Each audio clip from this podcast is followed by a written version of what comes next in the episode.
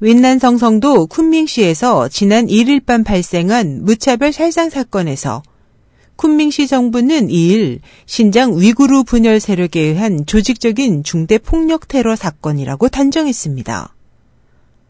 중국 언론에 따르면 이 사건으로 29명이 사망하고 143명이 중경상을 입었습니다. 범인들 10여 명은 모두 복면에 검은 옷을 입었고 긴 칼로 행인을 무차별 습격했으며 범인 4명이 사살됐고 1명이 구속됐으며 나머지는 도주했습니다. 사건 발생 약 4시간 반 후인 2일 오전 1시 40분경 중공기관지 인민일보는 이 사건을 중대 폭력 테러 사건이라고 단정했습니다. 이날 7시 이후 구경 신화사는 쿤밍시 정부 발표로 현장 증거로부터 이 사건을 신장 위구르 분열 세력에 의한 조직적인 중대 폭력 테러 사건으로 단정 보도했습니다. 이 같은 발표에 대해 경제잡지 재경의 루 창핑 부편집장은 웨이보에서 다른 기자의 말을 인용해 무엇이 일어났는지 가르쳐 준 적은 없다. 단지 생각 없는 미움과 터무니없는 공포를 부풀릴 수 있을 뿐이라며 정부의 정보 은폐를 비판했습니다. 이 기록은 이후 삭제됐습니다. 하지만 당국은 현재 위구르 분열 독립파의 범행으로 지목한 근거를 현장 근거에 한정시키고 구체적인 정보는 발표하고 있지 않습니다. 미 조지 워싱턴대에서 위구르 문제를 연구하는 션 로버츠 교수는 독일 도이체벨레 방송에 이번 공격은 원시적이라고 지적하고 주도 면밀하게 계획된 폭발이나 비교적 복잡한 작전은 눈에 띄지 않았고 사건이 테러 조직과 관계된 흔적은 아직 없다며 정말로 위구르인에 의한 사건이라면 이전의 것과 크게 다르다는 견해를 보였습니다.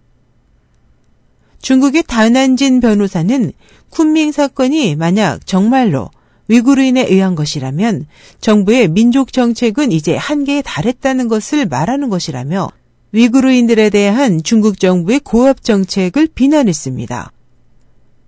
한편 양회를 앞둔 사건 타이밍에도 의문이 일고 있습니다. 양회 후 저우륜캉 전 중앙정법위 서기의 비리가 정식 발표될 것이라는 억측이 난무하는 가운데 이번 사건이 저우륜캉 세력에 의한 것이라는 견해도 있습니다. 미국의 소리방송 VOA는 웨이보 사용자 여우의 글을 인용해 2012년 9월 18일 전과 같이 대호랑이 세력이 뒤에서 움직이고 있는 것이 우려된다고 저우륜캉 관련을 지적하는 목소리를 전했습니다.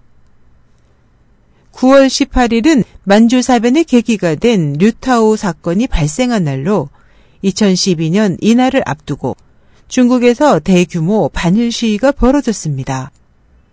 하지만 미국 뉴욕타임즈는 이 시위가 당시 당 지도부내 차기 최고 지도자로 주목받던 시진핑 부주석을 지우고 싶은 세력이 있기 때문에 인사와 정치를 둘러싸고 심각한 대립이 생기고 있는 것에서 기인한다고 분석했습니다. 또 해외 중문 매체는 저우륜캉의 중앙정법위를 중심으로 하는 보시라의 세력이 중국 내정과 외교의 혼란을 불러 그해 가을 예정된 당 대회를 방해하기 위한 것이라고 지적했습니다. 한편 해외 언론뿐만 아니라 중국 언론도 저우륜캉 대리기를 강화하고 있는 가운데 발생한 이번 사건으로 테러 대책을 담당하는 멍젠주 중앙정법위 서기가 2일 새벽 쿤밍에 들어갔습니다.